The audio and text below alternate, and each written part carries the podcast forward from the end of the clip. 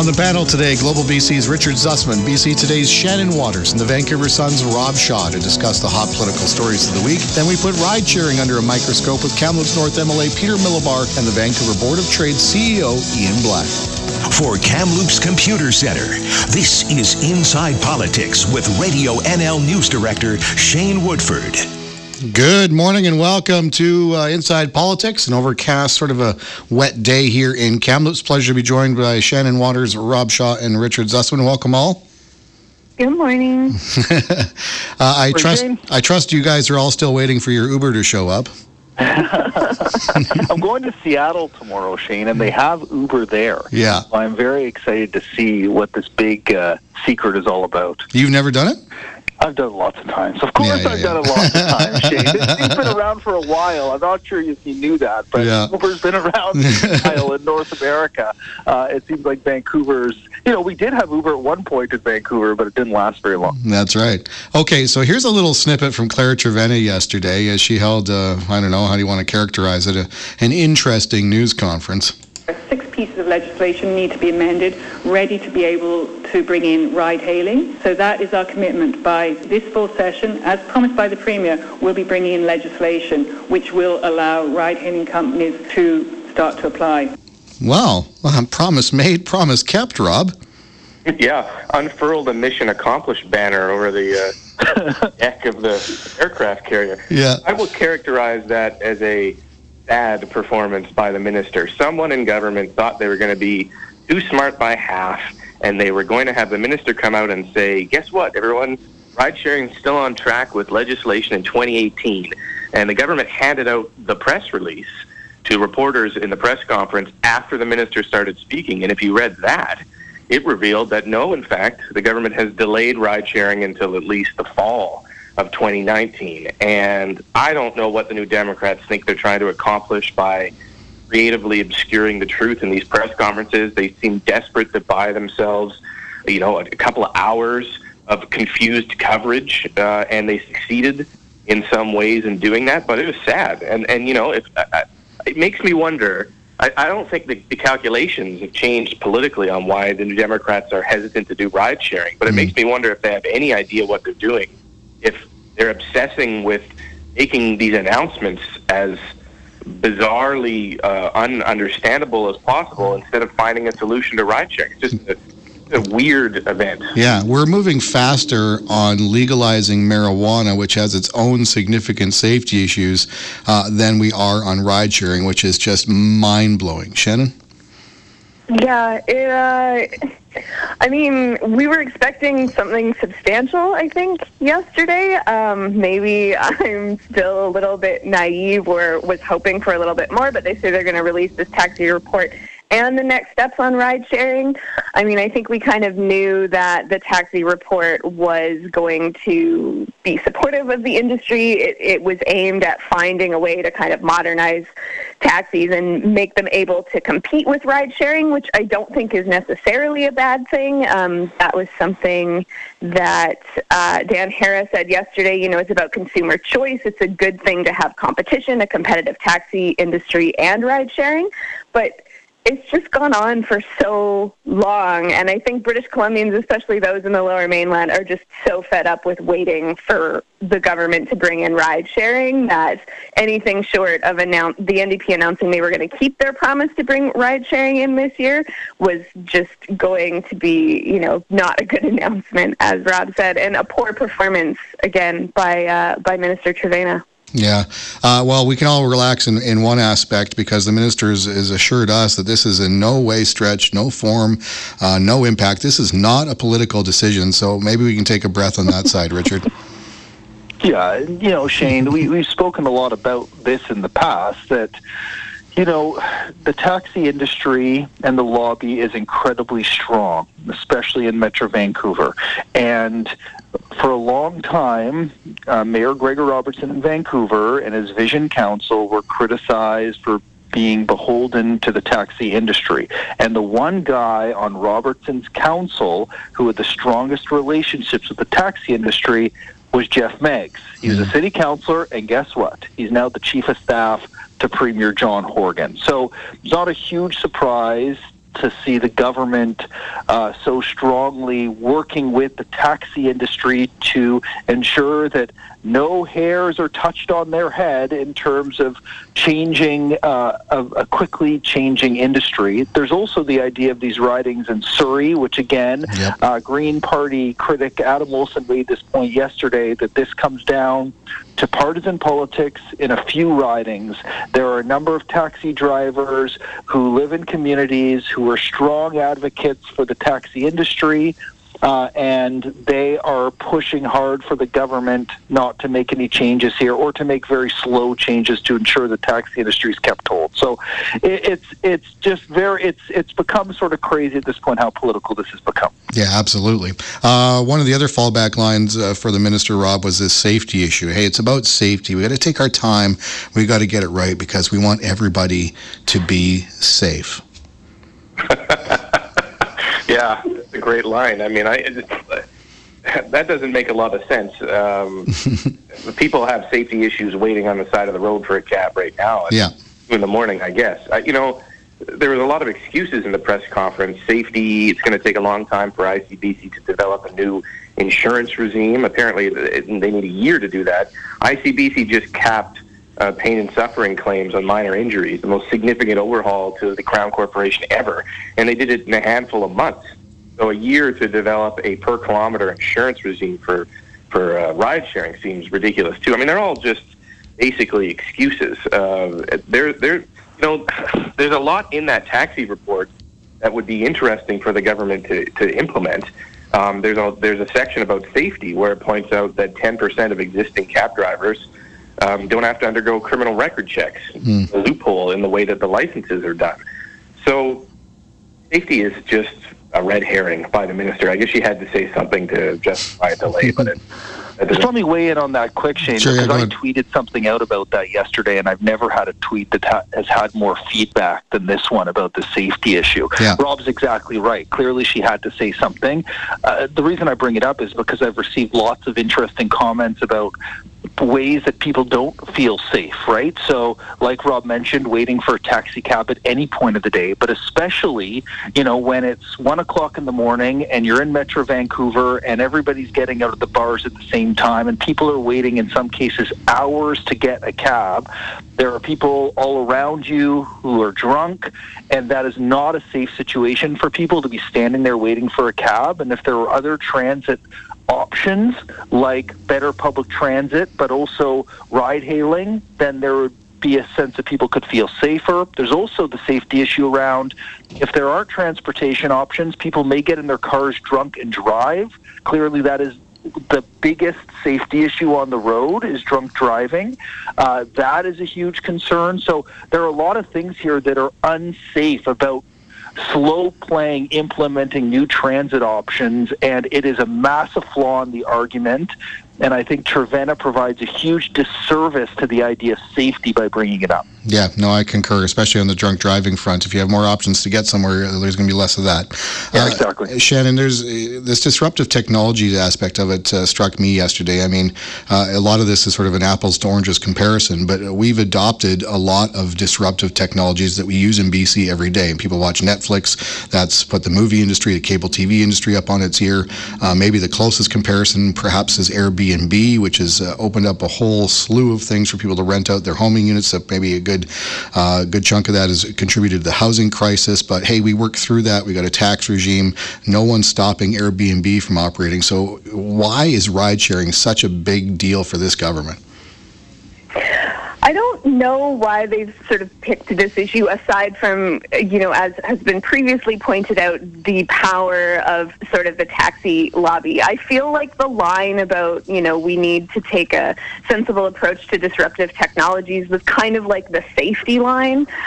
She had to say something, and it just doesn't really make a whole lot of sense. I thought another good line from Trevena, and I guess kudos to her for saying it with a straight face, but being being asked, you know, why BC is so behind the times when it comes to ride sharing, and she says, I wouldn't say that we're far behind the times at all. I would say that we're doing things in a very methodical way, which kind of made me laugh. I mean, it does fall in line with the government saying, you know, they're taking evidence-based approaches to all of these various issues and conducting consultations and stuff like that. But like I said, I think it was like the safety line. She needed to say something, and disruptive technology was, you know, the phrase of the moment. Yeah, well, you can. I think you can hail an Uber in Kazakhstan, but not Vancouver. So apparently, we're really with the times. The last point I want to raise on this one is I know Smitty had a pretty good article about this the other day about how the taxi industry is looking to block out ride sharing and get their own app, the Cater app, up and running and linked to an old familiar name in Moe Sihota, Rob. Yeah, well, the taxi industry, which has a monopoly right now, wants to have a monopoly on an app, which they're going to call Cater and develop, and they want Uber and Lyft to either join or not be able to operate, which is a bit like, you know, trying to create a bulletin board system and telling Facebook it has to join or it can't operate. It doesn't work. Right? I mean, their business model is built around their apps, but the taxi industry is floating this. It didn't sound like Trevena was too keen on the idea.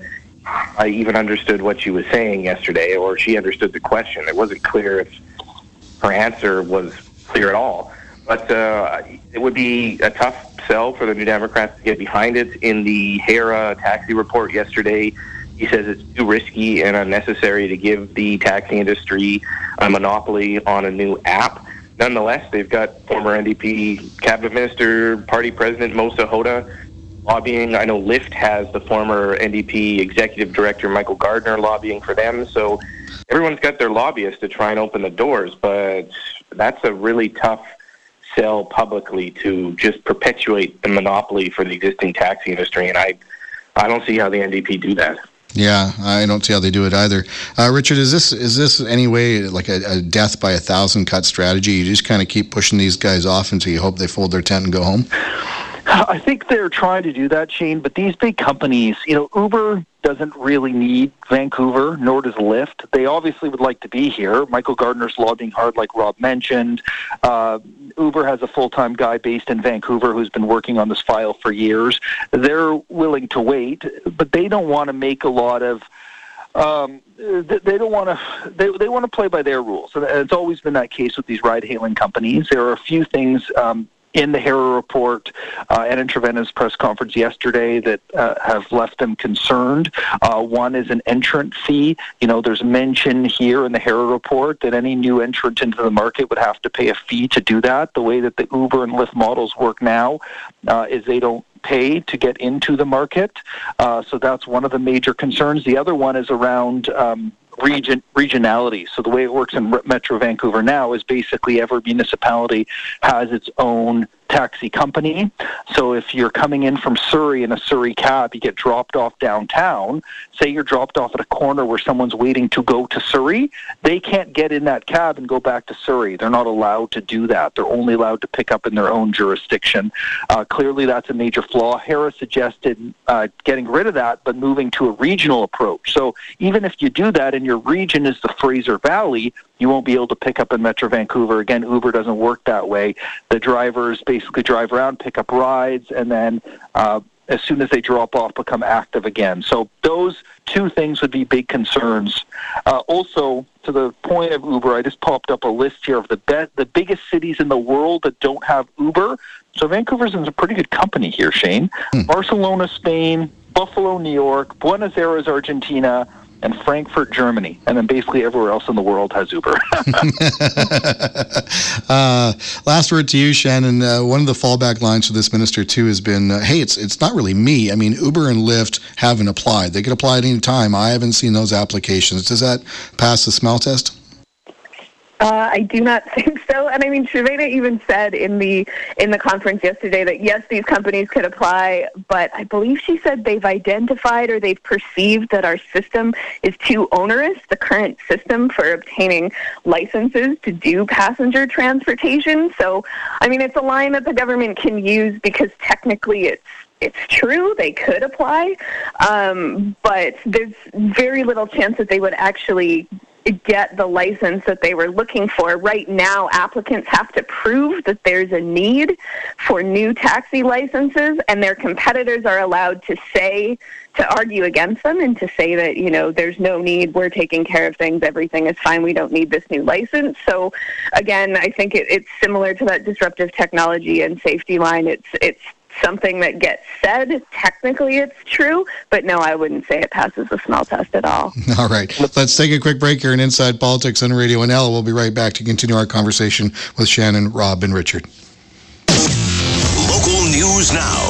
Radio NL, 610 AM and RadioNL.com. Accountable to you for Kamloops Computer Center. This is Inside Politics with Shane Woodford on Radio NL. Good morning. Welcome back. We're talking to Richard Zussman, Rob Shaw, and Shannon Waters. We talked about ride-sharing in the last segment. We're going to talk about that new labor agreement that was rolled out by the Premier earlier this week, covering large infrastructure projects. Shannon, that's critics are saying, hey, listen, that's bringing back some bad memories from the 1990s and those project labor agreements that governed such things as the Island Highway, stuff like that. Good or bad news on the labor front here? I mean, it really does seem to depend on your perspective in a lot of ways. I mean, obviously, the unions are happy with what's going forward. Raising the specter of the 1990s is something the Liberals have done very often. We're talking about the Island Highway project in this case and the cost overruns that occurred there. I mean, I don't think this announcement was unexpected. This is what happens with party politics. When you get into power, you make good for the people who helped get you there. I think it's going to be one of those decisions that the government has made that we're going to have to wait and see how it plays out. It's going to take time to see whether the training opportunities do come about, whether we boost apprenticeships and these apprentices are trained well, whether there are more opportunities for women and other underrepresented groups coming up. I mean, yes, it was a big announcement. Yes, it does represent a significant shift, but I think it's going to take time for the results of that shift to become clear. Okay. As you mentioned there, the Premier hailing this as a way to create local jobs, improve wages, create more apprenticeship opportunities, etc. Critics will say, well, it's going to raise costs, can impact the timing of a project, could even change the scope of a project. Richard, what do you think? Yeah, I'm not sure timing is going to be a big factor, but I do think cost is going to be a big factor. So, you know, unionized workers often come at a higher cost than non-unionized workers. I think that's known in the industry, and I think with that will mean that projects will cost more. I think a lot of this comes down to the fact that this government owes a lot of its success electorally and otherwise to union support. I do also believe that this government wants to do something to try to get more apprentices into the workplace. There are guarantees in these deals that 25% or 20% of the workforce will be apprentices. That's a pretty substantial guarantee and will ensure training. There are also guarantees in these agreements that women will get opportunities. And just like Shannon said, we're going to have to wait and see exactly what happens on these work sites. But there are guarantees in these agreements that there will be more opportunities for those who often don't get opportunities on these work sites. So it will be important to see how that plays out over time, but there is that legitimate concern, just like you raised, Shane, of projects costing more because the labor will cost more. Yeah, we're also got a new Crown Corporation that's essentially going to be a hiring hall for some of these projects, which has other critics saying, hey, listen, a lot of labor out there, I think the number thrown around is about 80% of the industry workforce is non-union. That's a way to unionize something and get those fees flowing into unions and get more union labor out there. A bit of a raid. What do you think, Rob? Yeah, you know, I was struck by the fact that this is identical to the 1990s model. And I went back and read about the 1990s model in our paper, and it's the same. And I think it's interesting. That's either a really hard ideological shift left for the New Democrats, or it's just what you know, the old guard in the party wants to see happen again. It's hard to imagine that 20 years later we can't change the model in some way or figure out a way to do it better. But back to hiring halls, union dispatch centers, you know, the government crown corporations, affiliated groups with organized labor. If you're not a member of the BC building trades, sanctioned groups, you have to join one of their unions. So it's a way to push out the open shops as well back into the unions that the building trades want. So it's a very old school approach. And in the 90s when they announced this, they announced it with a press conference that touted benefits for female workers and Aboriginal workers. And 25 years later, we're doing the exact same thing. And it just strikes me how old the idea is, mm-hmm. that it's not refurbished or revitalized in any way. I find that kind of fascinating. It's almost like there was an institutional memory in the NDP that reverted back to this plan without changing it in any way. And I guess we'll see if it works in the year 2018. We certainly will. Let's get caught up to the news at the bottom of the hour here, and we'll continue our conversation with Richard Zussman, Rob Shaw, and Shannon Waters on Inside Politics here on NL. Radio NL, RadioNL.com. Local news now. You're listening to Inside Politics with Shane Woodford for Kamloops Computer Center on Radio NL. Good morning. Thank you for tuning in. We're talking to Richard Zussman and Rob Shaw and Shannon Waters. Guys, the premiers are wrapping up their meeting in New Brunswick. Looks like they may have gotten a little something done.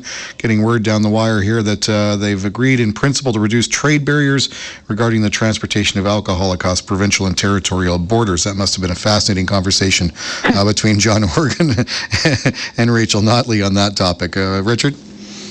Yeah, clearly it's an important issue for the wine industry in the Okanagan, is ensuring that they can get their product shipped out to consumers elsewhere. So, right now there's distribution from craft breweries in BC and wineries in BC to liquor stores in Ontario and other places, but this would allow for subscription-based services. So if you want to order a case of wine from your favorite winery in the Okanagan after a trip and you live in Alberta or you live even further east, there seems to be some changes here that will allow that movement. This is one of these bizarre issues, Shane, that has gone all the way up to the Supreme Court of Canada. It stems from a case in New Brunswick where a guy drove some alcohol across the border. I grew up in Ottawa, and it was pretty typical once the liquor stores closed in Ottawa that we would go across the water to Gatineau, where they stayed open longer, and then buy our beer in Quebec and bring it back to Ontario. And I was never worried I was going to get pulled over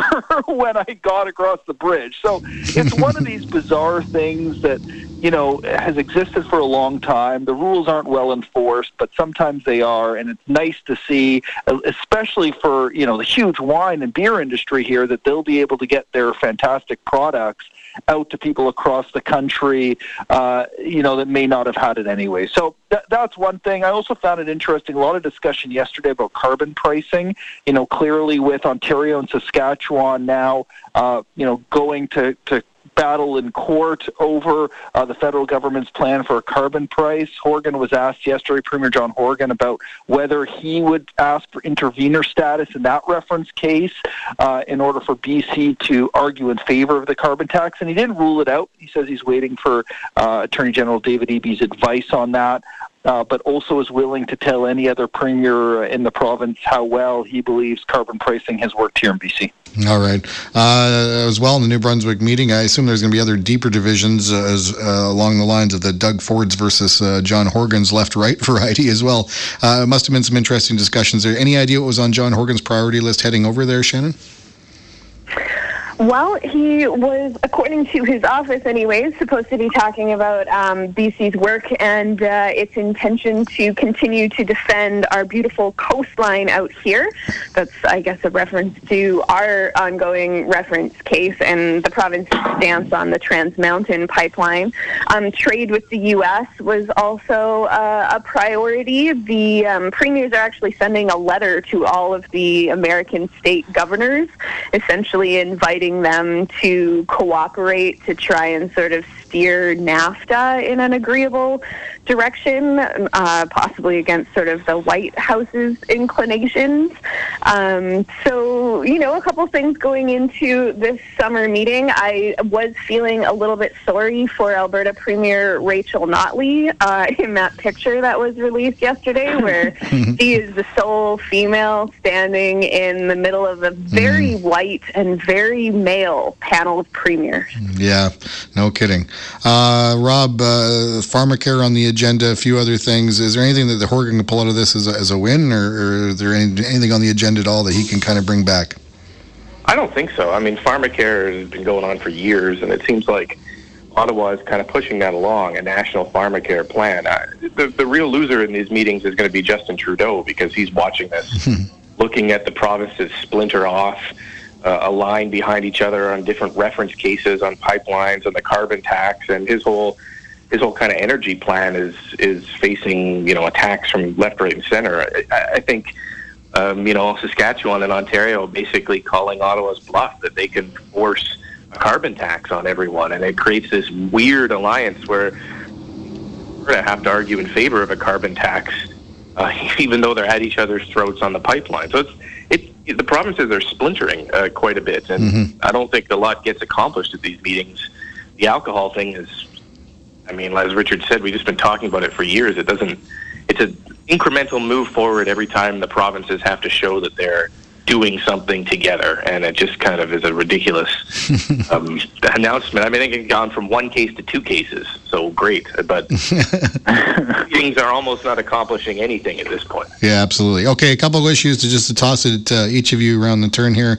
I'll maybe start with you, Richard, since you're an Ontario guy. I know Mr. Ford there wants a deep, dark look into the provincial books after years of a Liberal government, and who surfaces to help out in that but former Premier Gordon Campbell.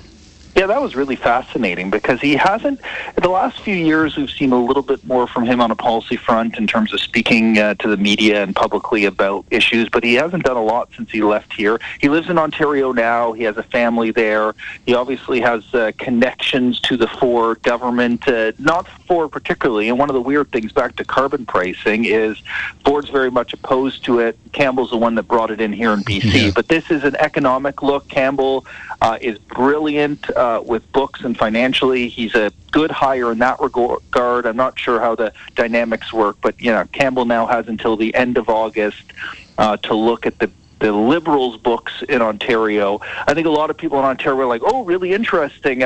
A Liberal is coming to look at Liberals' books. Well, Campbell isn't a small L Liberal. He's a small C Conservative. You know, everybody here knows about the Coalition. Ontario, not so much. So I think it is an interesting choice, and it will be interesting to see Campbell's entry back into the public realm here, at least for the next few months. Absolutely.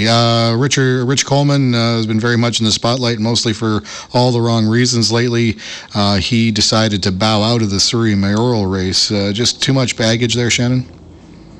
I think that has to be a big piece of the puzzle. I mean, the people who are helping him organize deny it. They say that he was still, according to their polls or some research they conducted, he was still ahead of other candidates even after the Dirty Money report came out. But I just don't see how sort of the depth and the breadth of that report and his involvement didn't hurt him. And I don't really buy the family argument. I mean, Coleman is obviously a political animal. He's had a very long career. He's held some very storied positions. He's been the deputy premier. He was the interim opposition leader.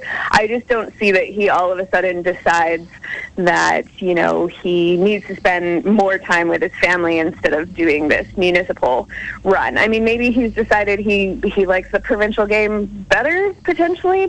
I don't know. I guess we're going to see, but that's, you know, I guess one question answered of what seems like a lot of former provincial political operatives considering runs at municipal elections this fall. Does anybody think Coleman's running again, by the way? I don't think he will. Nah. Oh, and I No, and I think Jordan Bateman, who's been speaking on his behalf, said as much, that this is basically it for him. I was surprised that he said, though, he expects Coleman to stay the rest of the term. I sort of expected that he'd quit at some point in the next year and go back and you know, help his son start up a new business in the Langley, Surrey area. So I don't expect him to run again. He's got to give Jordan enough time to wind down with the ICBA, I assume. It's going to be a while until he jumps into provincial politics. I'm expecting that will come at some point, too. Yeah, okay. Final topic to you, Richard. The ICBA, speaking of them, has launched a court challenge to stop this proportional representation thing, saying it's a violation of the Canadian Charter of Rights and Freedoms. They want it gone through the court toot to sweet, but David Eby's lawyer said, no, if you want to play lawyering, we'll lawyer you. Yeah, I think it's silly. You know, we often see that they want the courts to settle the dispute. The referendum's going to go ahead. I think it gets some media attention and continues this idea in people's heads that this is a fixed referendum, that it's not fair, and I think that helps arguments made by organizations like the ICBA that proportional representation is not the right thing to do here. So, but I you know, this isn't going to end up in court, and if it does, it won't make any difference. Okay, Rob, final word to you. Yeah, no, punting this thing off till September means it's pretty much dead in the water. But PR is going ahead, and I think everyone's going to start turning their minds to that probably in August, and we're going to ramp up pretty quick on all the ads and rhetoric. And as I predicted before on your show, Shane, I think we'll all be dumber by the time we because we're going to be pulled with half facts and untruths all over the place. But it'll still be interesting to cover. Yeah, it will be that, guys. Always a pleasure. Thank you so much. Thanks. There we go. Shane. There's Rob Shaw, Richard Zussman, and Shannon Waters. We'll talk to them, of course, on future shows. We'll take a quick break here on Radio NL, and on the other side, we're going to put ride-sharing under the microscope with Kamloops North MLA, Peter Milobar, and the CEO of the Board of Trade in Vancouver, Ian Black. Local news now. Radio NL, 610 a.m. and RadioNL.com. From both sides of the floor, this is Inside Politics with Shane Woodford for Kamloops Computer Center on Radio NL. Good morning. Welcome back to Inside Politics. We're going to put ride-sharing under the microscope, as promised. In the studio with me here, Kamloops North MLA Peter Milobar, who's struggling to understand headset technology as we speak. There we go. Got to figure it out. And on the phone, the CEO of the Vancouver Board of Trade, Ian Black. Ian, welcome. Good morning, gentlemen, and to the listeners of the great city of Kamloops. You have some ties here, do you not?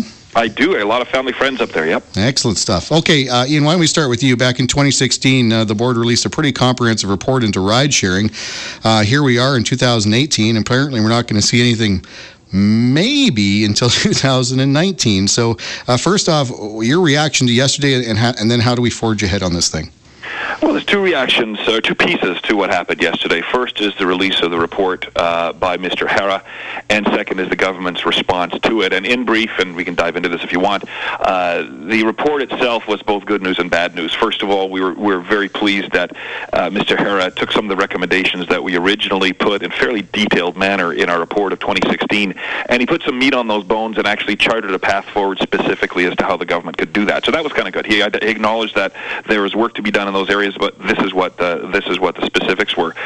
He tagged the criminal checks and safety elements, which we tagged early on, and identified what needed to be done there, and he made some specific commentary around some of the jurisdictional and geographical boundary issues with the municipalities in the Lower Mainland. So that was all good.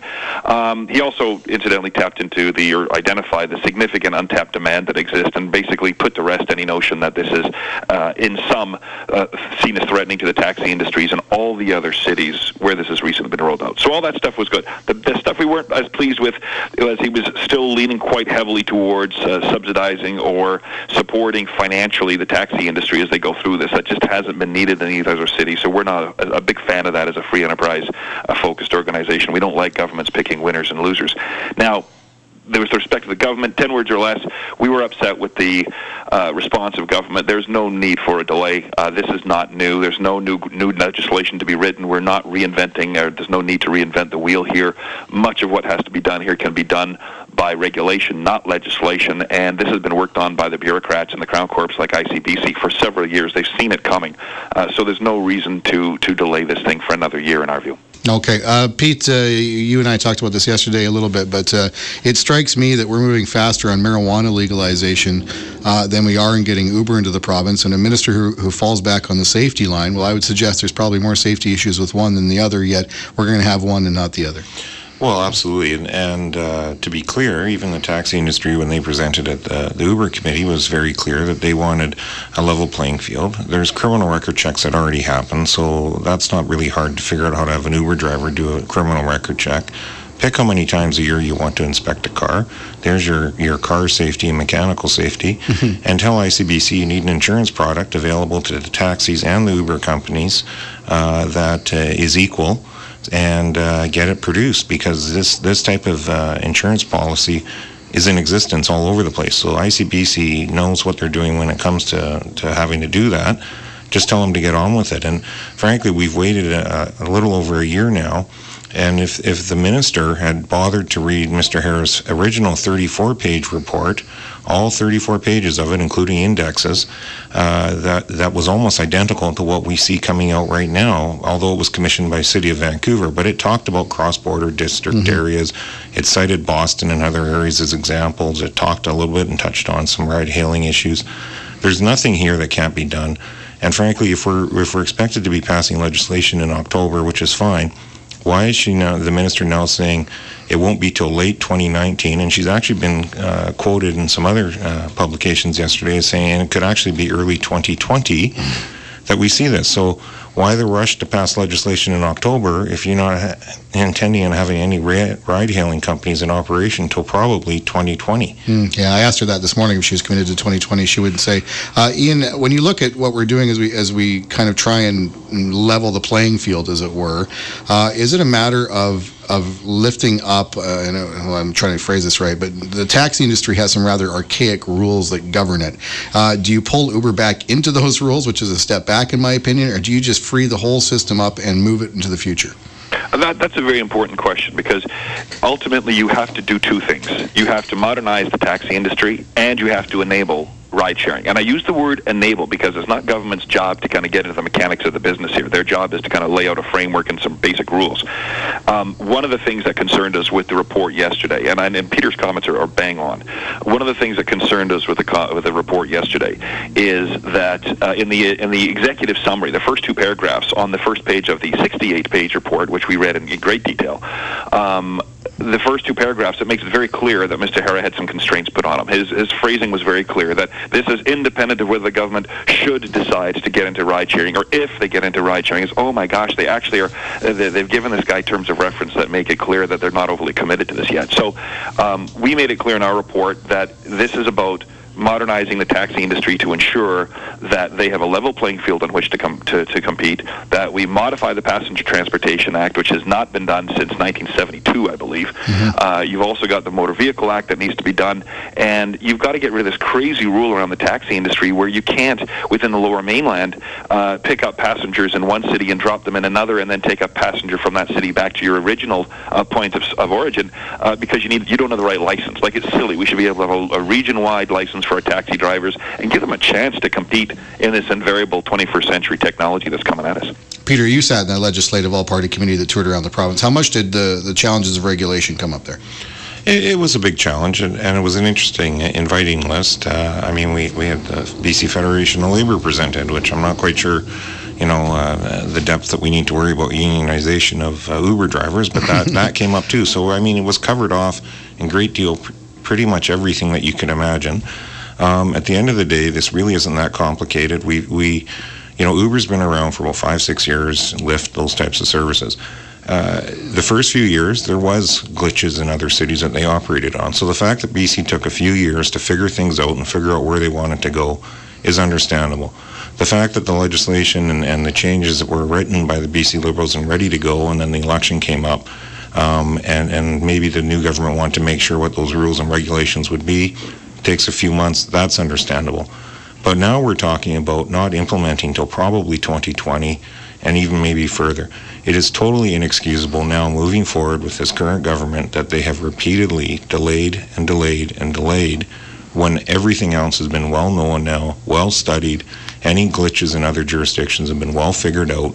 The time to get moving with this is now. The Premier himself promised 2017. He then promised 2018 not that long ago. And now we're looking at 2020 if we're lucky. This is beyond ridiculous. The minister's excuses do not hold water. And frankly, as someone from the interior staring down the barrel of Greyhound pulling out services in 2.5 months, this is the same minister that's supposed to solve the Greyhound deregulation and getting new private operators going from city to city with buses.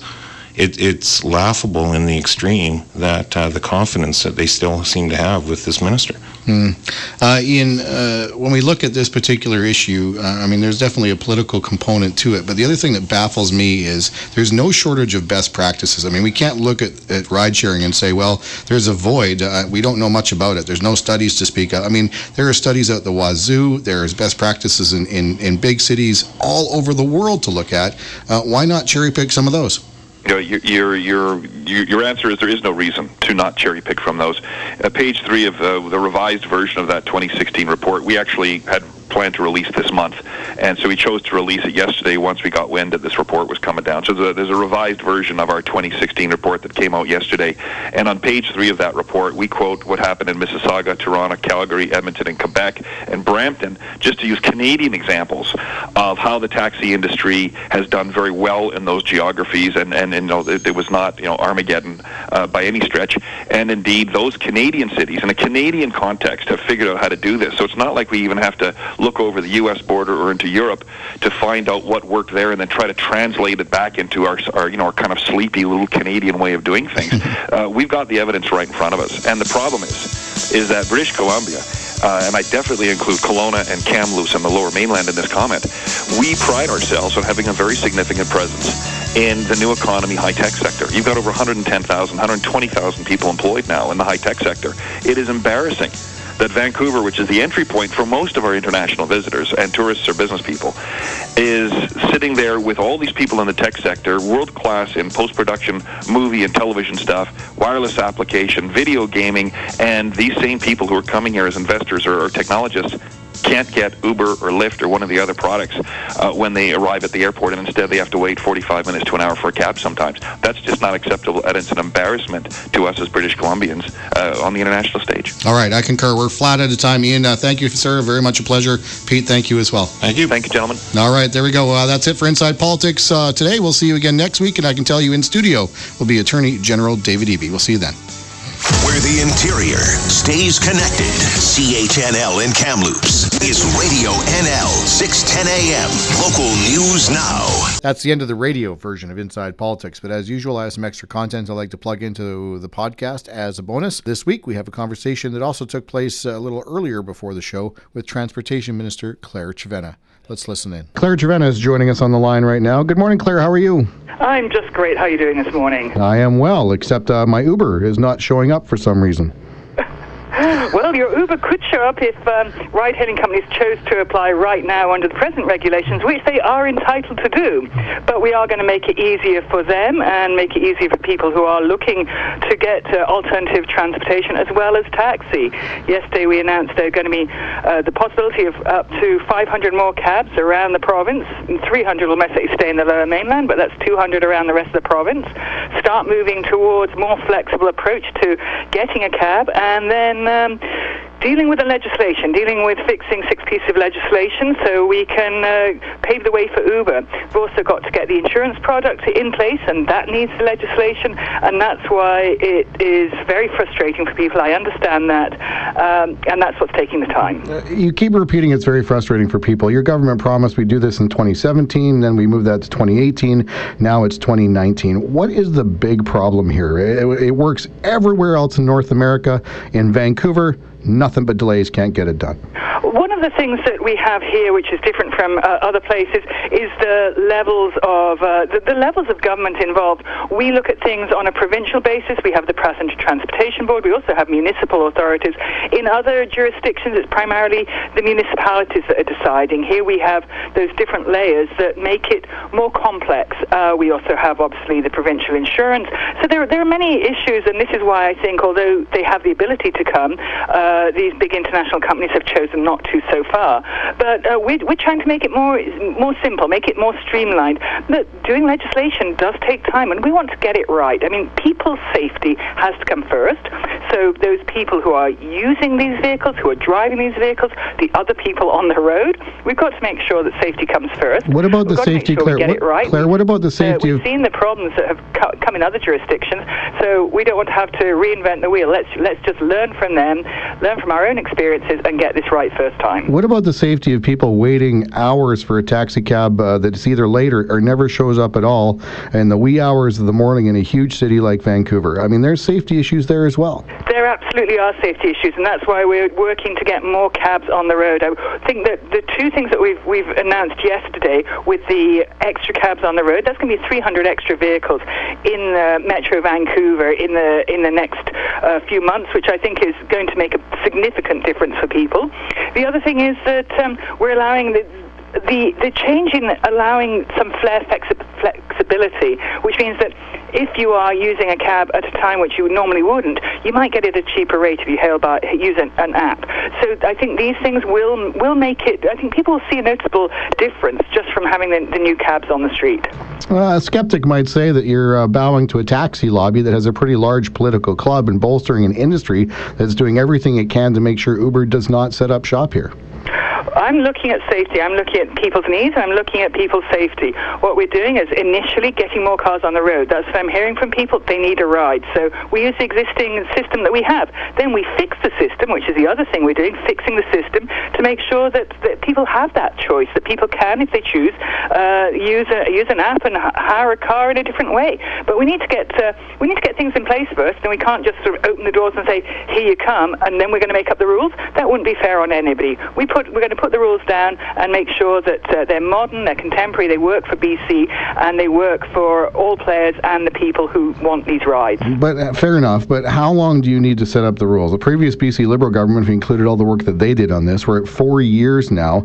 You've got no shortage of best practices to look at in any number of jurisdictions in North America and around the world. Again, Vancouver, the largest metropolitan area in the entirety of North America, can't get Uber done. Well, the previous government had from 2012 to 2017 to get something done. They chose not to do anything. We are been in government for a year. We are moving. We have said that we're bringing in, with the Passenger Transportation Board, we're bringing in more vehicles. So immediately there will be more vehicles on the road. Next few months, people will start seeing that difference. Then we are working. We have legislation to deal with. It takes time to amend 6 pieces of legislation, to bring legislation that was written in the 1920s and 1930s up to contemporary standard that will serve the market, and then we'll be working with ICBC for that product that will ensure that people can afford the insurance. We know that this is a big problem for those companies, that they've decided not to choose to come to BC, although they could up to this point, and so we're going to make sure that people have those options. You keep saying that they could and they haven't yet, but both Lyft and Uber are well on record as saying they want into Metro Vancouver. They're poised and ready to go. They can apply. They can apply under existing rules. We have an existing system that they can apply. They have chosen not to. I think that they see that the rules may be too onerous. They don't like the insurance that they would have to pay, whatever reason it is. And I'm not going to answer for the companies why they haven't applied, but we have rules in place. What we're doing is we're modernizing that legislation. We will make it easier for them. We'll make it easier for others in BC who want to apply, and we're going to make sure that we have, in the next few months, we're going to have more cabs on the road, so to deal with that pressure that people are already feeling of not being able to get a ride. There is no whatever political influence from a taxi lobby that controls swing ridings. That didn't factor into this at all. For me, as Minister of Transportation, I am dealing with people's safety. I'm dealing with a definite need for people to get around. I'm dealing with the complex issue of many pieces of legislation. I want to make sure that people have that choice, that people can travel safely, that people can drive on our roads safely, and that we have a system that really works for people in BC. 2019, a hard deadline, Claire. I mean, that's it. 2019, we are going to see ride sharing in some form or fashion. No more delays. Is that your commitment? If companies choose to apply, they can apply. We're going to have the legislation in place this fall that will allow for the insurance product to come in. ICBC has indicated that will be by fall 2019, which means that if those companies wish to apply, they can do so. you keep saying you understand the frustrations here. There's a lot of people, and I've been hearing about them from social media and phone calls and all sorts of things, who are saying, listen, I get to enjoy Uber literally every time I leave Vancouver to another jurisdiction. Why can't we get it done here? It just seems to me that there is a significant amount of foot dragging going on here. Absolutely not. We're working as fast as we can. We've got a significant amount of work to do to get to the place where we can bring it in, and bring it in a way that is, as I say, safe, is respectful for everybody who lives in BC, that they can know that they can hit their app, get that vehicle, whichever company chooses to come, get that vehicle and travel in it safely. There are a lot of things that we need to do to make sure that everyone is safe in that realm, and that's what we're working on at the moment. We're going to be having legislation in the fall that will set the scene for that. Will taxis and Uber or ride-sharing services be restricted to certain geographic areas the way that they are now? Metro Vancouver can operate one way, urban taxis can't get in, or rural taxis can't get in there.